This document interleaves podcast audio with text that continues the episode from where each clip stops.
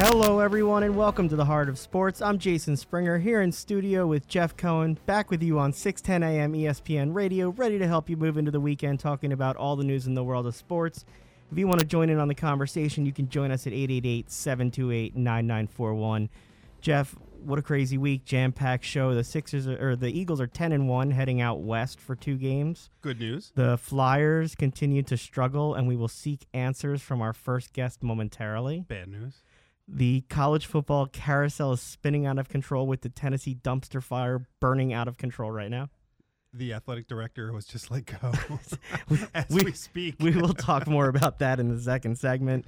And the Sixers had an up and down week, but finished November at 12 and 9. Ben Simmons is the player of the month. And so we'll get into what we saw from them, including a little domination from LeBron earlier in the week. In the meantime, I'd like to put out an APB on Jahlil Okafor, just to see if somebody in the city can find him. We should offer like a prize if somebody can find Jahlil Okafor, and that includes in the Sixers stadium. This bothers you.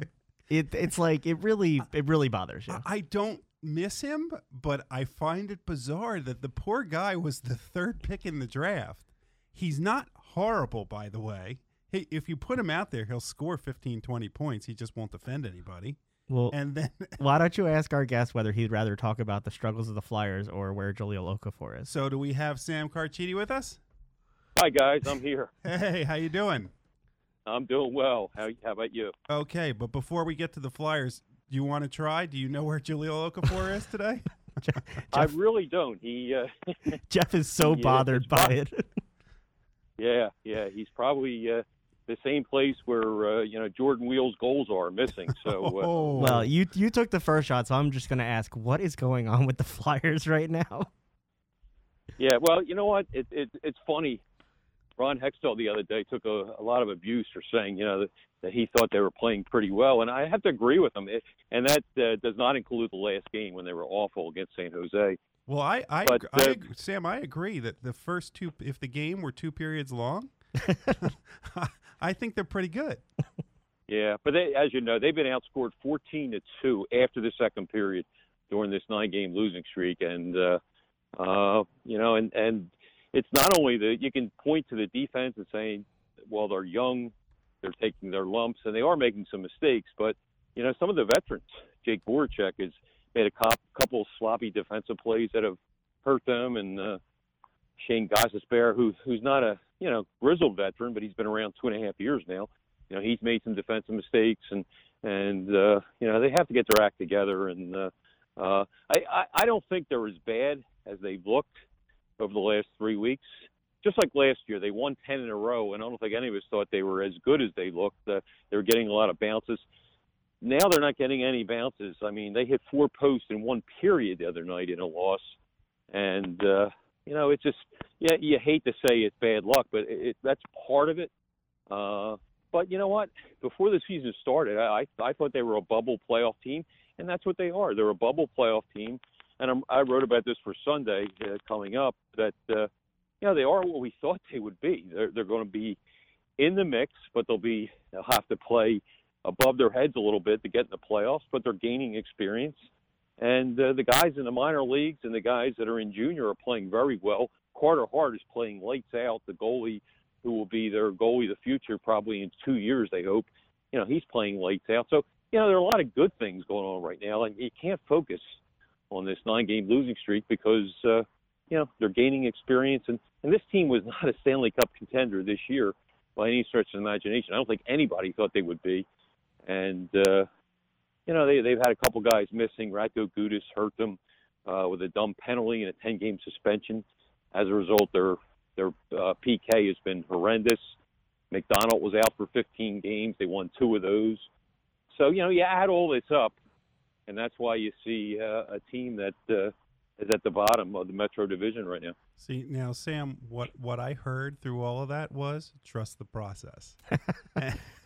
Jeff is well, not, you do. Jeff's not yeah, you're patient joking, but it- anymore. yeah, y- you're you're joking, but it's true. I I really believe in that. I you know Hextall has done a great job with the draft. The trades, you know, we're still out. The jury's still out on that. The, even the Brayden Schenn trade, everybody is furious about that right now. But you know, Morgan Frost is just tearing up uh, Jr. right now. He's the number one pick they got this year. A smaller center with great speed, and they're still going to get a number one pick, probably somebody in the 20s, like 24 in there from St. Louis in the 2018 draft. So, you know, that, it's it's too early. I know I know some people I talk to are, are saying that this trade is as bad and as one-sided as the trade in 1995 when the Flyers got John LeClair and uh, Eric Desjardins from Montreal. I, I think it's way too early uh, to say that. Could it turn into that? It could. I mean, Schenn is playing unbelievably well, and it makes you wonder why Dave Hakstol didn't use him more at center. Uh, but let, us wait a little bit. Let's let's uh, put on the brakes that this is you know a horrible trade. We we won't know unfortunately for about four years uh, whether this trade is going to work out or not. Yeah, uh, see the pro- the problem with hockey is you right now you see Brayden Schenn's currently tied for sixth in the NHL in points playing for the Blues, and, and for for Flyers fans, it's not like it's hard enough when it's minor league baseball where people can go and see them. Right now, what you're talking about, Frost, who's playing where? He's in the Ontario Hockey yeah. League right now. And where's Jeff? and Jeff where's, will be going out there this weekend yeah. to catch a game. Actually, I'm going to Toronto at the end of the month. And, and, and where and where's Carter Hart playing? Carter Hart's playing in the Western Hockey League, right? Yeah. See, so so he, it, he, he, but you will you will get a chance at least to see Carter Hart because the uh, the World Juniors are coming up and and uh, you know and they're they're televised. You'll be able to see a lot of him in that and and uh, but I, I, I get your point. Every You time really- I see Carter Hart, guys. Every time I see Carter Hart on TV, I get both excited and depressed. Excited about potentially could happen, and depressed that it's not going to happen for another two years. So it's yeah, at, at least if Yeah, they were yeah, at we- Lehigh Valley, it, people could go see them and uh, it, they'd they'd have something to look forward to. Now it's it's trust the process, but you have no idea because these kids are playing in these leagues that nobody ever sees.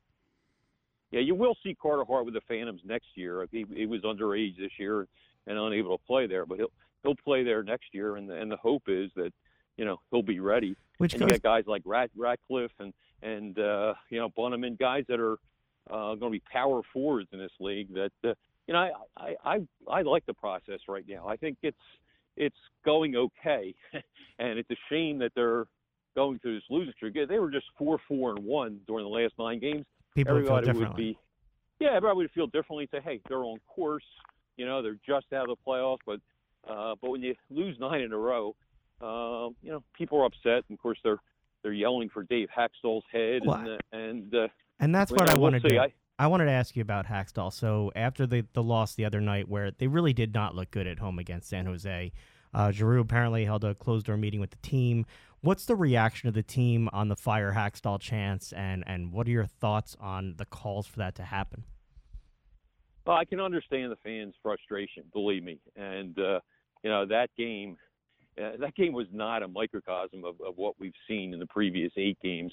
You know, they they just uh, sleepwalked through that game, and it was their fifth game. I'm I'm, I'm not here to make excuses, but it was their fifth game in eight nights. They're playing on back-to-back nights, and the fans are frustrated. And, and Hakstol, he has made some questionable moves. I, I can understand the frustration. Um, I mean, in that game alone, he played. Uh, two big wingers, Dale Weise, uh, who really hasn't done much at all in the two years here, and uh, Jori Lehtera played, and, and Lehtera has played 16 games, has no goals. Does he survive uh, this? To me, um, we'll see. I, I wrote the other day that I think that the next six weeks will tell us if he survives. If, if the young guys uh, like Travis Konecny and, and Jordan Weal don't get on track, and some of the other guys don't develop, you know, th- then I think uh, Ron Hextall may consider it. But you know, I think he's safe for a while. I mean, it, things would really have to fall, you know, off the table. I mean, uh, even more than you see right now. Uh, but you know, I, I don't think he's automatically safe. But I think he has a, a longer leash just because Ron Hextall is the guy that picked him. Ron Hextall went out on a limb to get a guy who, you know, never coached at any level in the NHL. So he, you know, he put his uh, head out there. So he he is going to wait longer, I think, with him than he would with uh, another coach. And the other thing working in Hakstol's favor, and my colleague Bob Ford wrote about that this in today's Inquirer, the fact that Ed Snider is no longer here. You know, rest his soul, a, great guy and a, and a person who had more passion for the Flyers than anybody. Uh, if he was here, you know, I think there would be pressure to maybe do something.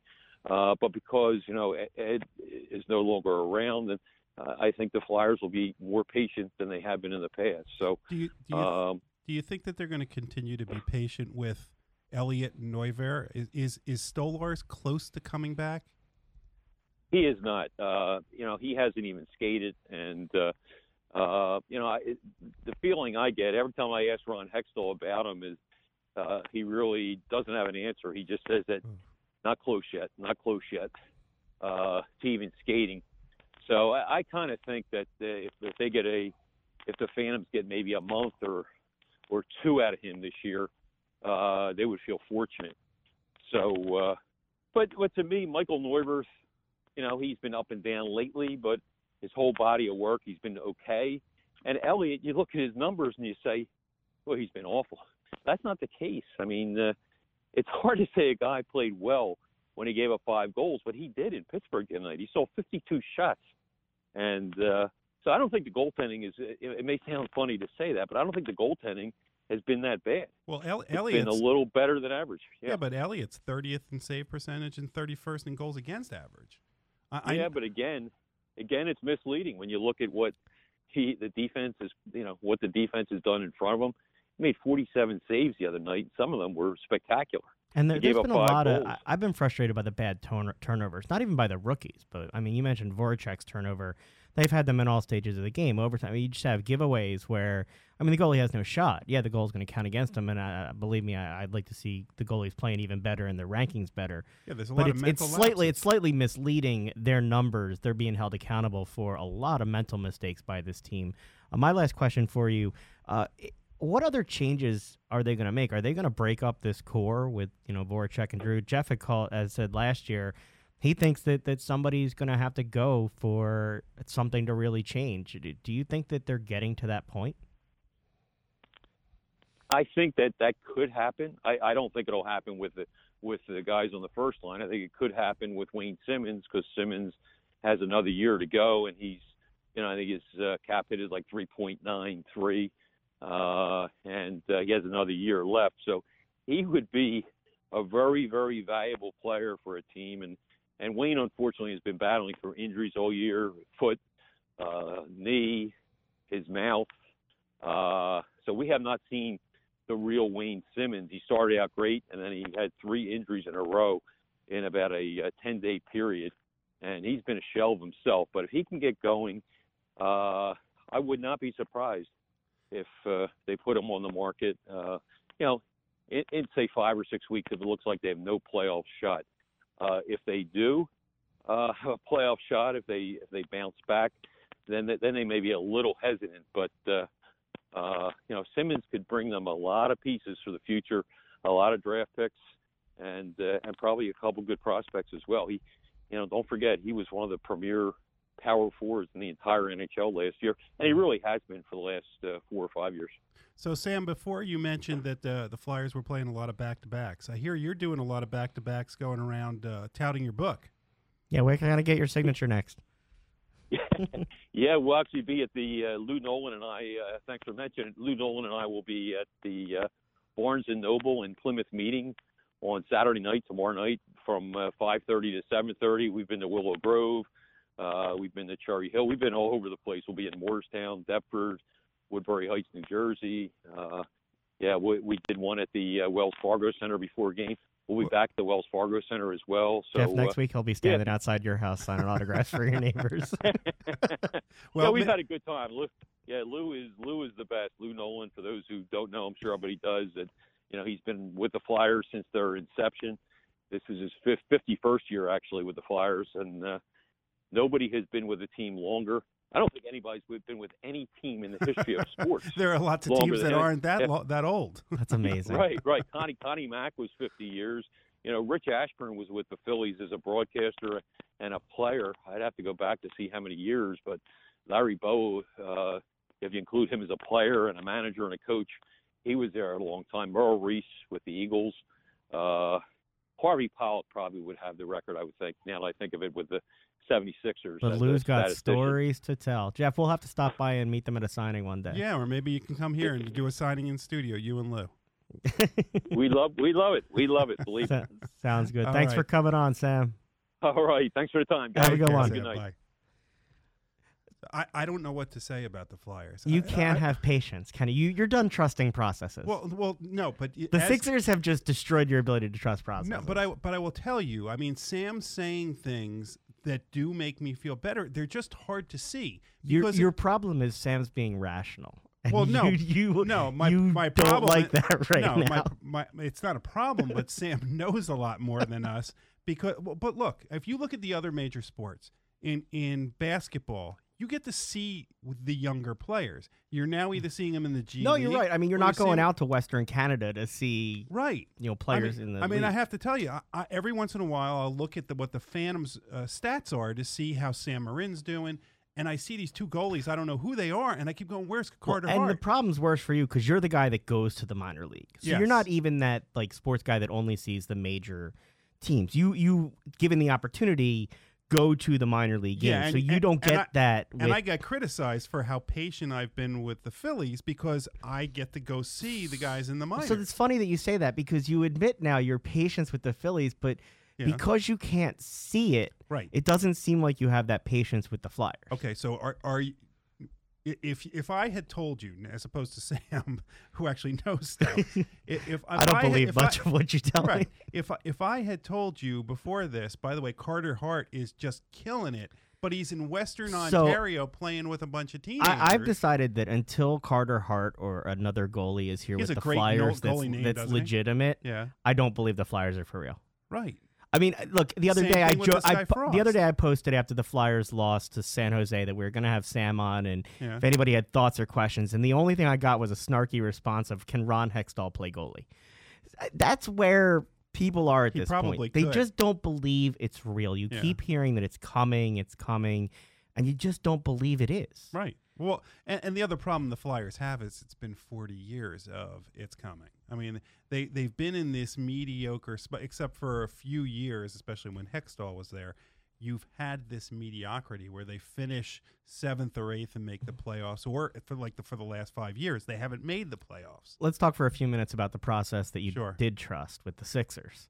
I'm not so sure. I'm not, I'm not going to go back and revisit history. I probably didn't pr- trust it that much. No, you weren't. You weren't completely trusting of the process. No, I was skeptical. You were skeptical. Yeah. You skeptical? Never. Never. I'm shocked. Uh, Okay, so were you at the LeBron game the other night? No. No. We, Mm-mm. what game were you at last week? I was at the game uh, last Saturday. You were at the Golden State game, right? Yes. Uh huh. Okay. What are your thoughts on what you're seeing with the Sixers right now? You've got Ben Simmons as the player of the month in November. Yeah. Who can't shoot free throws? Let's talk about Hackaben for a second. that that was if I was at that game, I'd want my money back. You mean Adam Silver, the commissioner, being at that well, game? That was the best part. Yes. The fact that Adam Silver had to sit through that, then maybe he'll sit there and say, "This is insane." You can you cannot have them saying we're just going to hack Ben. He was nowhere near the basketball. And and but I have a question for you, and I know I'm you the, asked I'm this the, the, other night. Yeah, How is this not I an know. intentional Uh, foul? uh, exactly. you texted me. There is an intentional foul on the books.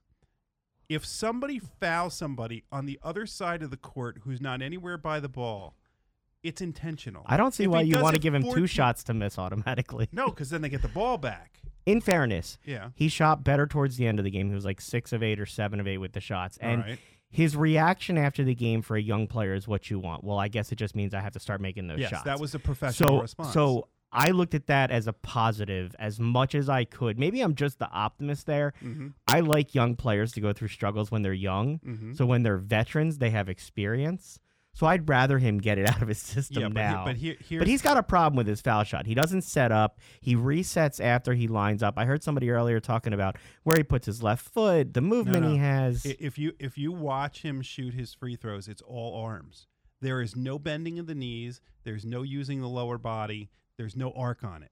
It's literally he throws it towards the rim, and it, it, it there's like very little arc on it as it's going. This is something that can easily be fixed, and it amazes me the number of uh, professional basketball players that don't practice free throws. Before we had the break and then come back and talk some college football, how about the uh, block by Embiid to the feed to Simmons, back to Embiid for the dunk. Is that not something you want to see for the next 10 years?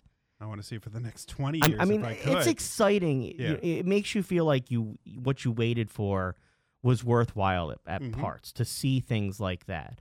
Um, then you see Embiid not in the game last night for load maintenance, yes. whatever they're they're calling that. They're just not playing him back to uh, you know. Uh, my my son was sitting there saying, "I can't believe I don't get to see Embiid tonight." And all I'm thinking is, did you think he was going to be healthy this far into the season? I he's No. played more minutes in the games than I thought. He's played in more games than I thought. He's So- played better than I thought. so from that standpoint, Ben, I did. Ben trust Simmons, I didn't worry about that. Embiid, I, I wasn't sure what we were going to get, and he's been better than advertised. But the, the the last question is is if you know Embiid's not playing and you actually have another, Why you got to close pick. with Okafor? Why are you so? and I'm not a fan of his, No, but but but I don't understand why if you have him on the roster. And your starting Look, center's not playing. You got a guy who can score twenty I points. said in I that don't game. understand. I mean, how can you devalue an asset any more than not bring them when your player is not playing? It's not possible. Uh, yeah, I don't think it's it really possible. isn't. All right, let's head to break. When we come back, we've got Marc Narducci to talk some college football with us. Stick with us. Are you looking for a lifeline? Verizon New Jersey Shares Communication Lifeline is a statewide nonprofit that provides assistance to individuals and families living in New Jersey, those who are in need of temporary help in paying their communication and energy bills. Want to know how to apply?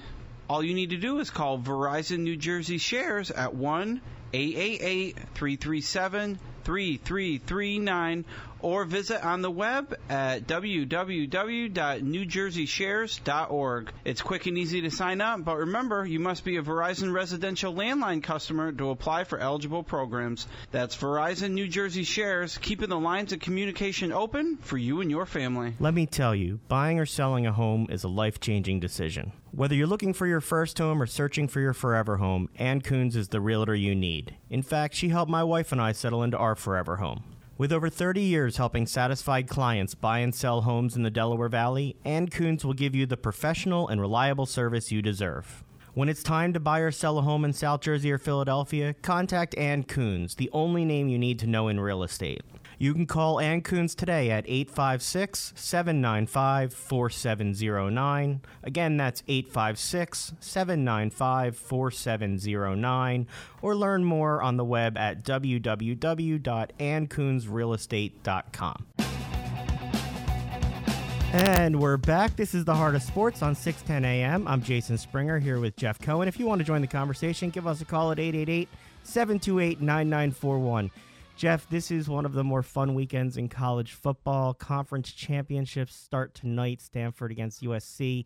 Will you be watching? Not that one. I'll be watching. If Saturday. Michigan doesn't play, you don't care, do you? No, I do care. I just don't care about the Pac-12. Well, why don't you introduce our guest who's here to drop a little knowledge on what's actually going on in the world of college football? So now we have Marc Narducci of the Philadelphia Inquirer. How you doing? Good. I'm doing great, guys. Marc, are you as excited for this weekend of college football as I am? Well, I'm excited because uh, to know when finally know where Temple's going to be in its bowl game, which probably my level of excitement is a lot different than most people who are worried about the national championship. But Yeah, you got to make travel fir- plans.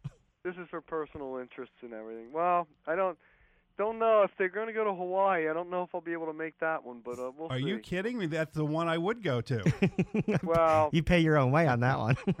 right. no, don't say that on the air. so, so We- let's we ask. just have uh, we just have a story that I've just updated through talking to sources that it's probably going to be among four bowls that they're that are looking at Temple right now, and it's pretty crazy. So so tell us what they and are. Hawaii Hawaii's one of them. Yeah, I was just I was just actually reading that story, and we had Coach Collins on before the start of the season. What are your thoughts on how his first season's gone, and of those four bowl games, where do you think it's most likely they end up from what you're hearing? Well, I'm getting more and more Hawaii rumblings. They don't want to go there. They don't have as much of a choice, uh, you know, uh, because uh, there were there were six teams in their in their league that had a better record, and and the better records you get the better choices. Um, I I think if they had their choice, they'd want to go to the bowl in St. Petersburg, Florida, and that one still still remains a possibility. But there there might even be one of one that isn't that I didn't list that that comes in there because their their conference has other affiliations with the Liberty Bowl and it's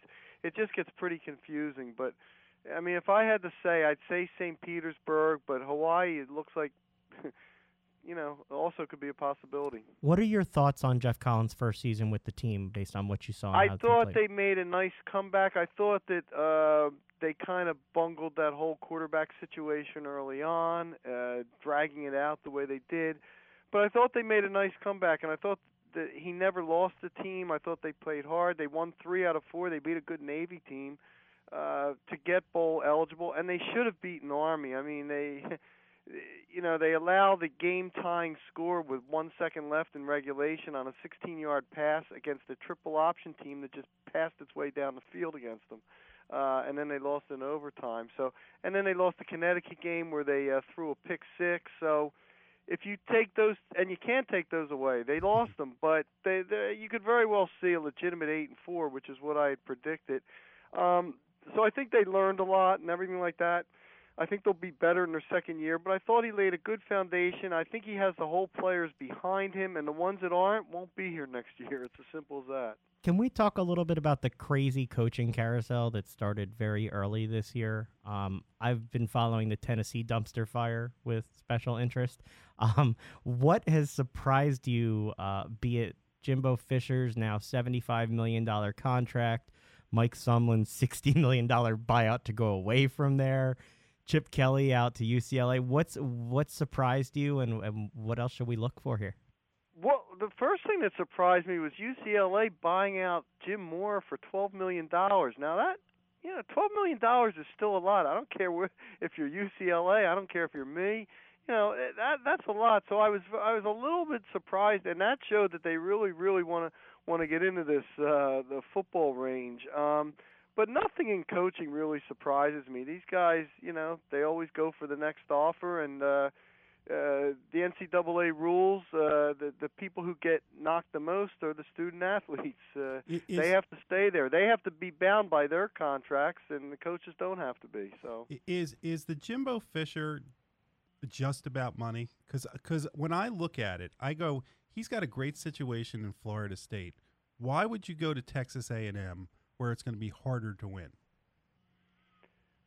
Well, Jimbo Fisher hasn't had Florida State up there in the last couple of years either. You know, I know he's won a national title, but it's been a while. So wh- whatever, the, you know, the ACC is not easy, but you're right. The the SEC and you're knocking heads with the likes of Alabama is tough. I don't know. Seventy-five million is a lot of money to lure anybody right? somewhere, isn't it? I- I'd take mean, seventy-five million. I'd take twelve million dollars to be told to go away too when we're talking about it. Yeah, I mean, here's what these guys. You you wonder. You know, I mean, they should be set for life, and it's. It, I think a lot of it's just got to be ego. Yeah, I mean, someone at Texas A&M had a ten million dollar buyout that was due in sixty days, so that they could go after Jimbo Fisher. And you mentioned the players. Uh, the quarterback Francois for Florida State tweeted, "No text, no call, no anything." And and you're right. You know, the players are left behind. The coach recruits them there, and all of a sudden they're now stuck with the school, and they're on. Coach is on to something else. He's on to the next gig.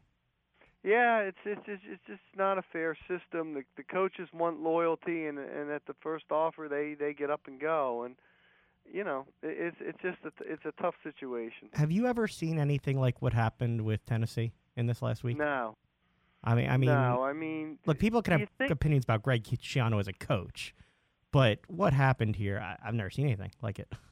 Well, you would think that they would have vetted it, you know, a little bit better. now, apparently, they said they knew this, they checked it, they did all that, and I really think the uproar, even though people acted like it was a moral uproar, I thought it was because they didn't like him as a coach. I agree with and you. The, and and the I thought it provided the, great cover for the real reason that they wanted a Jon Gruden or some bigger name, and, and Greg Schiano yeah, wasn't they- considered big enough for them. Tennessee's delusional. They weren't going to ever get Jon Gruden. I mean, that, that that's that's silly, you know. Well, And now, now they're scrambling on a third and fourth and a fifth offer of somebody, you know, and they might have to get an FCS coach. Well, they the they fired their said athletic director Currie today. It looks like Phil Fulmer. Yeah, and apparently he was being, uh, according to stories, allegedly undermined by Phillip Fulmer, who, who through his undermining got the AD's job. uh, how long will it be till Fulmer fi- uh, hires himself as the head coach? Uh, you might have to. mean- Nobody else is going to take that job.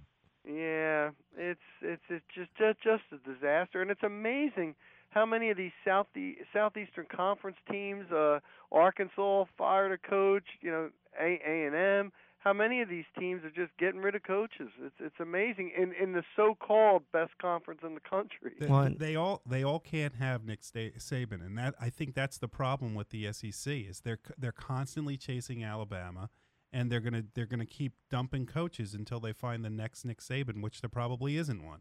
Yeah, but I the other thing is, you know, like Florida, the McElwain went. Um, those teams in the East, I mean, they don't have to battle Alabama until the championship game, and and they're still having a coaching carousel, and they're just firing people too. Although I think Dan Mullen's going to be a very very solid hire for Florida, and I think he's going to get that program back. I think they're going to be happy with, track. with that move there. I heard somebody say something interesting. The amount of money, if you total up, that teams have paid to make coaches go away to try and keep up with Alabama and Nick Saban in the SEC in it's the last amazing, few years. and you know, you mentioned Texas A&M. You know, a lot of times these coaches, you know, th- they'll they'll get bought out or, or whatever if they have contract left. If they take another job, then that money gets lessened.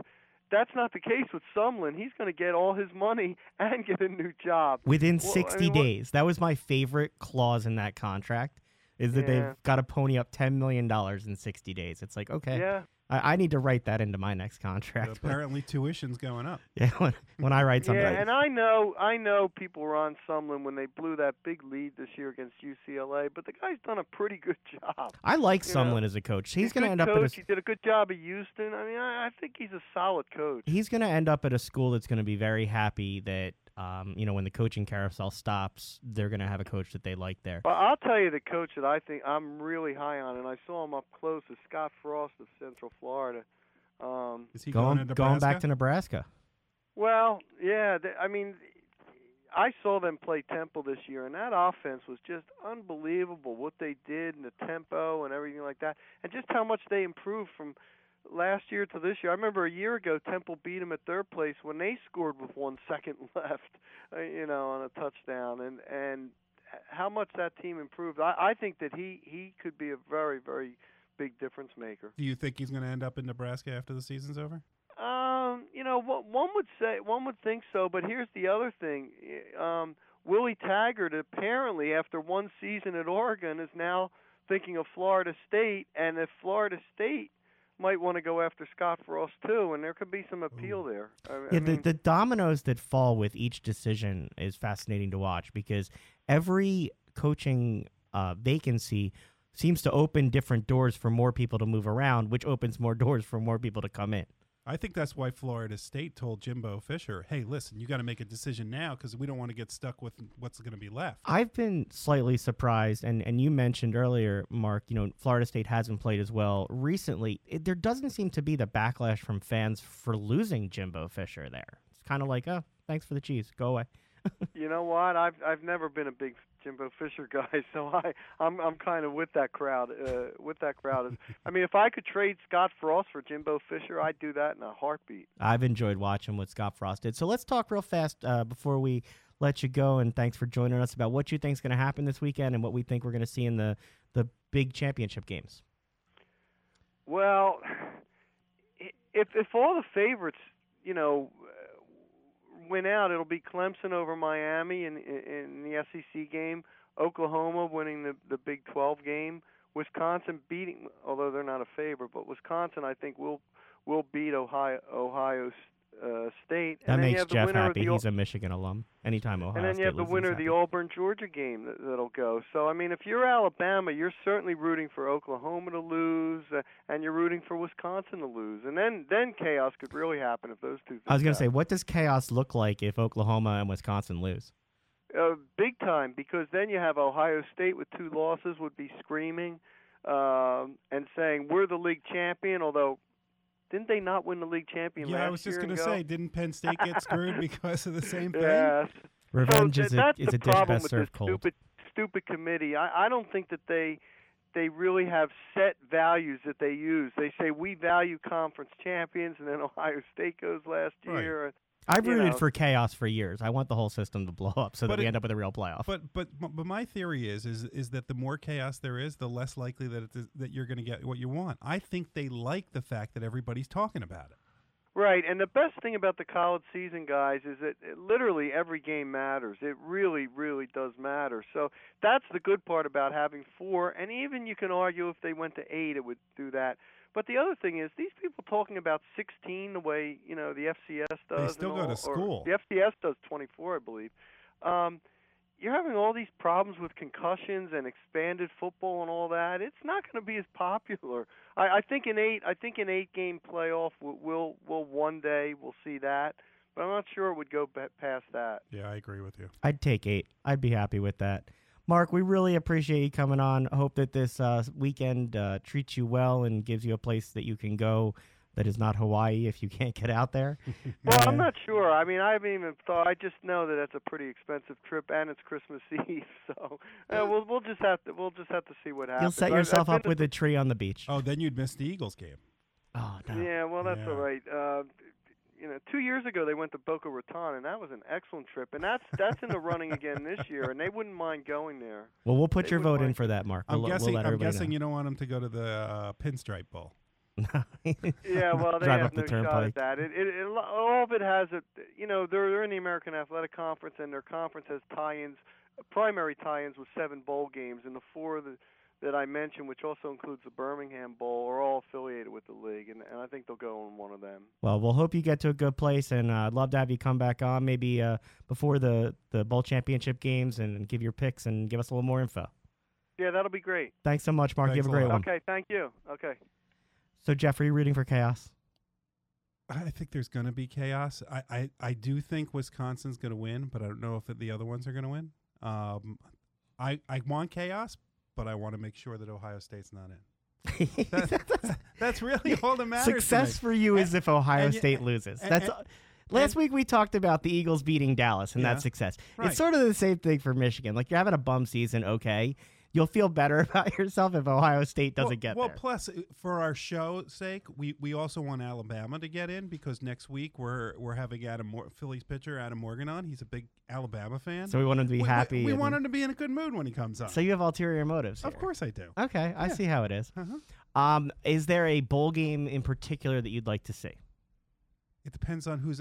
I don't care where. no, I mean this are. weekend. I mean not bowl game, a uh, conference championship game tonight. Stanford, Auburn- USC. Um, I want to see Auburn, Georgia. Yeah. That's the game that That's I want to see. That's the game that matters to me. I mean, I do want to see the Wisconsin Ohio State game because I want to see how good Wisconsin actually is.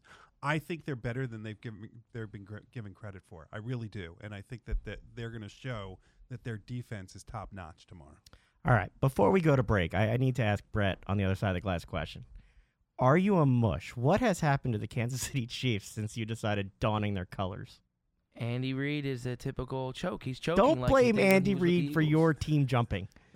Wait, can I? Can I, I? I'm about to prove your theory wrong. Okay, Brett. So last year, what was your team? the Chargers, and now Okay. they're catching up to the Chiefs. So maybe it's Yeah. that when you leave a team, they That's start to play better. That that was evil, easily provable that you are the cause for a whole city's dis, dis. Last year, you made San Diego leave and go to. They're not even in San were so Diego anymore, Brett. It's all your fault. So next year, Kansas City's going to end up in like Tacoma. Yo, my brother said I'm bad luck too. By the way, well, we He work. said, no. "I we can't work go with you. We work home. With you every week, and we'd to agree watch with the that. Dolphins game. Yeah, we, we agree with your brother. All right, He'll- Jeff. Lose. Jeff, um, I need to ask you now. I don't have a Chiefs jersey. How did your Giants make me feel bad for Eli Manning? How is that even remotely possible?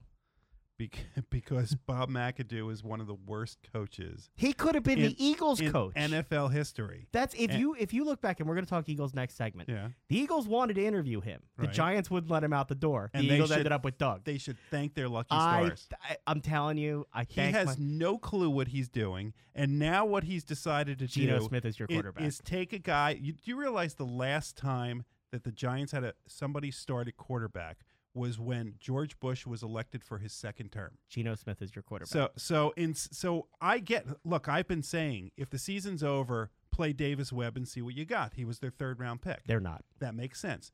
Playing Geno Smith makes no sense. You know what he is. He's not the long term future for anybody's team. Chances are somebody on defense is going to punch him out again. Geno, you better make sure you pay your bills, otherwise you're going to lose that starting job. All right. I'm going to let Jeff continue going off on what happened to the Giants. I'm glad I could start that on the air. Stick with us on the Heart of Sports. When we get back, we'll talk a little Eagles, talk a little more. Let's get Chino's phone number during the break. Are you looking for a lifeline? Verizon New Jersey Shares Communication Lifeline is a statewide nonprofit that provides assistance to individuals and families living in New Jersey, those who are in need of temporary help in paying their communication and energy bills. Want to know how to apply? All you need to do is call Verizon New Jersey Shares at 1 888 337 3339 or visit on the web at www.newjerseyshares.org. It's quick and easy to sign up, but remember, you must be a Verizon residential landline customer to apply for eligible programs. That's Verizon New Jersey Shares, keeping the lines of communication open for you and your family. Let me tell you, buying or selling a home is a life changing decision. Whether you're looking for your first home or searching for your forever home, Ann Coons is the realtor you need. In fact, she helped my wife and I settle into our forever home. With over 30 years helping satisfied clients buy and sell homes in the Delaware Valley, Ann Coons will give you the professional and reliable service you deserve. When it's time to buy or sell a home in South Jersey or Philadelphia, contact Ann Coons, the only name you need to know in real estate. You can call Ann Coons today at 856 795 4709. Again, that's 856 795 4709. Or learn more on the web at www.anncoonsrealestate.com. This is the Heart of Sports on 610 AM. I'm Jason Springer here in studio with Jeff Cohen. If you want to join us, give us a call 888-728-9941. But if you call in, you have to tell us where Okafor is. That's the deal. Uh, uh, uh, I will not be satisfied until somebody tells me where he is. Maybe he's out in uh, Ontario with the Flyers goaltender. All right. So he, he, he's not even. Can can you just? I know you want to get to the Eagles. Why is he not even playing in the G League? I think that they're worried that he's going to get hurt, and then they won't be able to trade him for anything. He could get hurt in his kitchen. I agree with you. I mean, we've had that happen before where players He's literally atrophying. Look, I, I don't know what you want. I've stopped questioning it. I don't get it. I, I This is not part of the process. there is nothing about this that is part of the process. I'm trying so hard to keep a straight face while you do this, and I just can't. He was the third pick in the draft. He's healthy. The process is not sit him at home and let him eat cheese doodles. I mean, what what is going on? Maybe you should call the Sixers. You're a season ticket holder. call and say, um, "I have season tickets. Have you seen Jahlil Okafor? I- Send him up to my seats." Look, I I am a, I am a Sixers ticket holder, but I but I will tell you, they're not exactly like they don't coddle their season ticket holders. you don't feel warm and fuzzy. No, I don't. You don't feel the Uh love. uh no. Other organizations make you feel better about. Yes. Uh Yeah. Yeah. Well, the, the Phillies treat their season ticket holders pretty well. Is that because you're a baseball guy? you just love the Phillies? No, or no, I've had season tickets for a lot, lots of different sports, and uh, for first, I don't know what it is, but I, I don't see the Sixers staff really going out of their way. Well, we'll see if anybody Yeah. wants to call and talk to you about it. So, as a Giants fan, how are you handling this uh, Eagles Stop season? with the as a Giants fan. I'm just enjoying the fact that your team's not playing well at all. it's okay. Season's over. I went. I, I did go to the Thanksgiving game. E- Eli is now running your scout team. I'd just like to point that out. All right, so the Eagles. No, he's are- actually second string this week. but he was uh, running the scout yeah, team this but- week but- because somebody posted a picture of his head on a Boy Scout's body. So, and I just couldn't help but laugh when I saw it. but but the odd part about this is Davis Webb. It won't even be dressed this week. He'll be the unless he's the emergency quarterback. But They're Ben not gonna carry McAdoo says he's not going to regret how he did anything. Yeah, that doesn't surprise me because Ben McAdoo doesn't know what it, you you have to know what you're doing in order to regret it. All right, so the Eagles are 10 and 1. They played sloppy at they know what they're doing. with some turnovers against Mhm. Chicago, but in the end they they really were pretty dominant. They are on a 9-game winning streak and have won their last 5 by double digits. It's the first team since the 2004 Colts to win four straight games by 23 or more points, only the fourth team to do it since 1953. This is not what we predicted at the beginning of the season. No, and and the fact that they play so well on both sides of the ball is is what's so impressive. And I wouldn't even just say both sides; I say special teams as well. But you look at the offense, and you have an Eagles team that is the best team in the NFL at the red zone.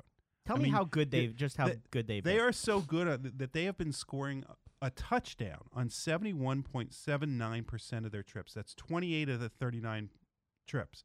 They are the second best. The second best team is the Packers. They're at sixty seven percent. Here's what's amazing: over the last six games, the Eagles are actually getting better. They're scoring at an eighty one percent clip.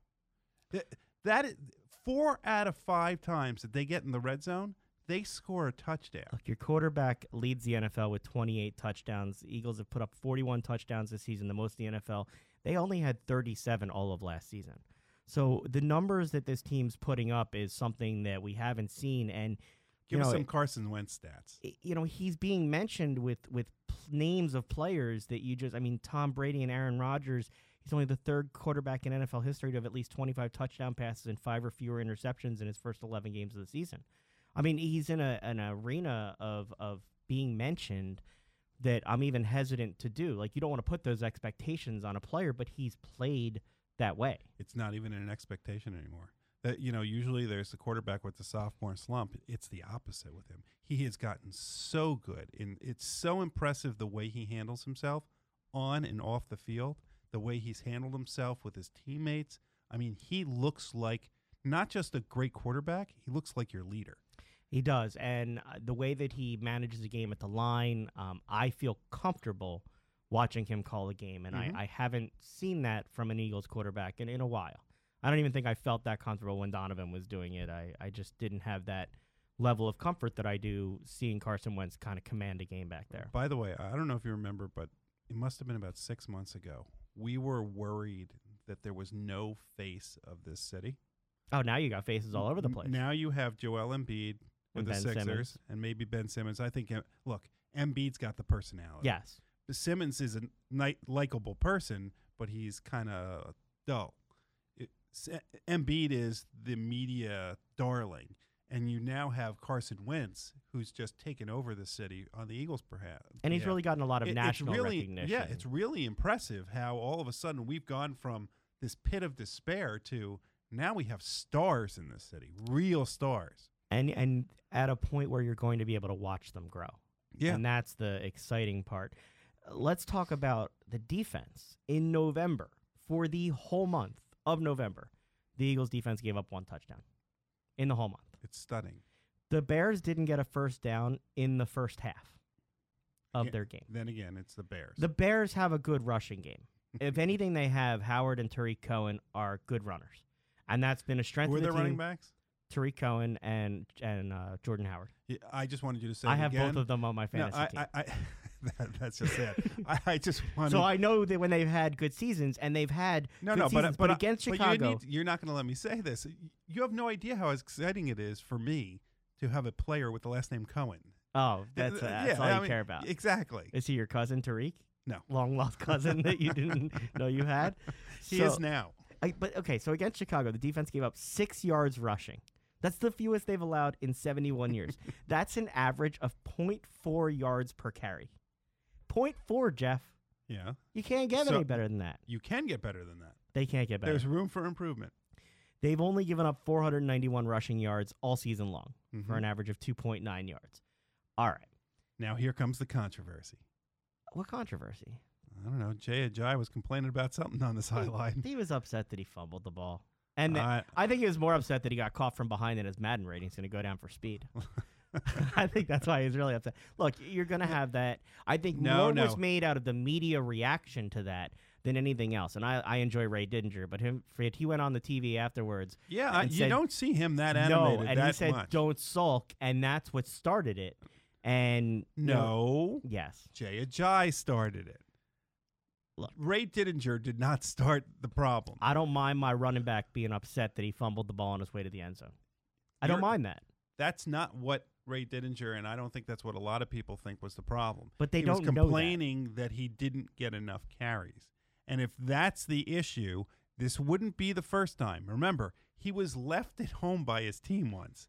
He he has been problems in the I past. think this is a controversy looking for an actual thing to go on. well, look, I hope you're right. I, I think you've got. but but it's not when you, this is what happens when you have a history of being like that it follows you to so so now you have this issue and now Jay Ajayi's got to put it to bed and realize that the best thing for him and the team right now is to have this running back three-headed monster. I would include Corey Clement in that. Absolutely. He's, the change of Did pace you see he got a BMW this week?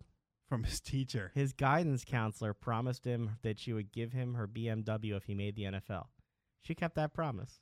You know, it's sweet that she kept that promise, but doesn't that do- So doesn't she's that mean- walking to school now, and he's No, no, playing no. in the NFL but, driving her but, car. But but the bet had to have been that the guidance counselor was going to say he would never make the NFL, right? Right? That because that's what he. Not quite encouraging. that's my point. Why, why you gotta guy- look? On, the why you gotta look on the bad side of it? I was trying to find the fun the side guy- of the story. I don't want a guidance counselor who's telling My my, man got a kid, by the way, you're not going to make your My goal. man got a BMW, and all you're focused on is the It fact that he was told he wasn't going to make him. it was used. Oh, that's okay. All right. So, how does this team compare to past years? Uh, the margin of victory through 11 games 2017 is 14.5. In 2004, the team that went to the Super Bowl was 11.7. Their average score now is 31.9 to 7 point, 17.3. In 2004 is 26.6 to 14.9. hmm Apropos of nothing. the totally different league, totally. But this team's putting up points and doing something that even past teams in this organization haven't done before Right. and that and to watch that as a fan is is fun to watch. hmm So this Sunday night they'll play out in Seattle. I was pretty happy that uh, Baltimore won, so they didn't flex the Rams game to Sunday night hmm the following week because team's going to stay out in LA this week. What are your thoughts on what's going to go on against the Seahawks this weekend? It's going to be a really rough game. I know that the Seahawks are depleted, but Russell Wilson's very good at home, and you cannot understate how intimidating that stadium is. It's even though it's not a dome, it is just loud. Though they went and played there last year, Uh-huh. which I think is going to be helpful because it's not their first time going into that stadium. They Mhm. know what they're going to get.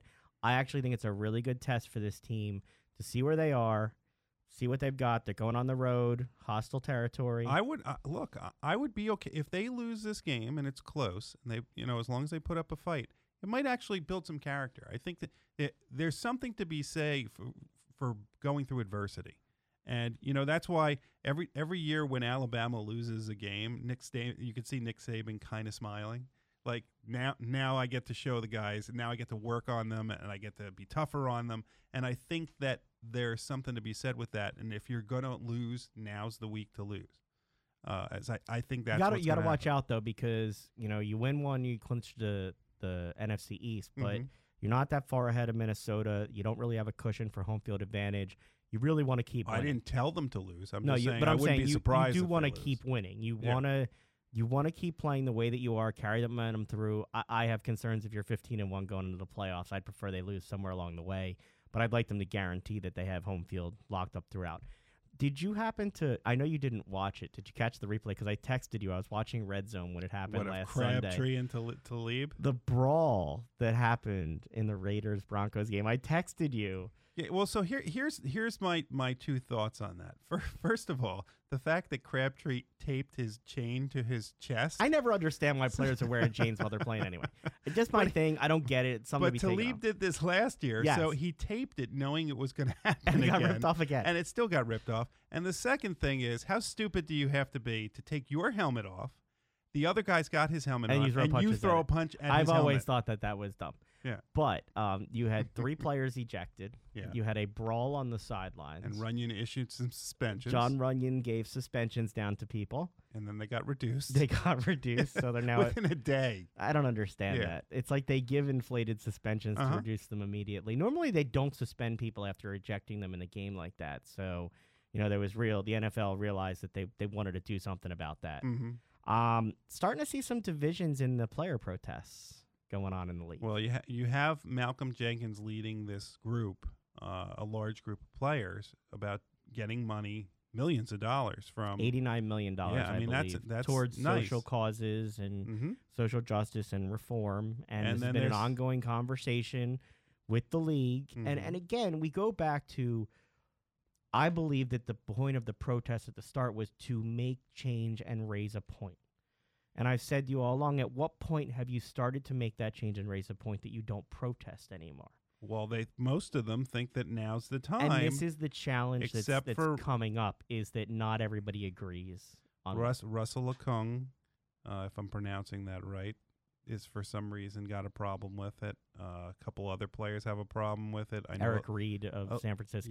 Yep. Olivier uh, Vernon said today that he's still going to kneel. He doesn't care what anybody thinks. And Yeah, I found his response to be rather tone deaf. If you don't like it, don't come to the games. The whole reason Yeah. you get a salary is because people watch and play your. I, I know, and I, and I don't understand that if that if something good can come of this, that's what you look. You aren't. You're not going to. The NFL is not changing society. It can start a conversation, and it can change communities. And Malcolm and Jenkins that's what's said- going on with giving that money to the players so that they can work on those things. Is you have to change things as a, as you as you talk about in politics at the grassroots.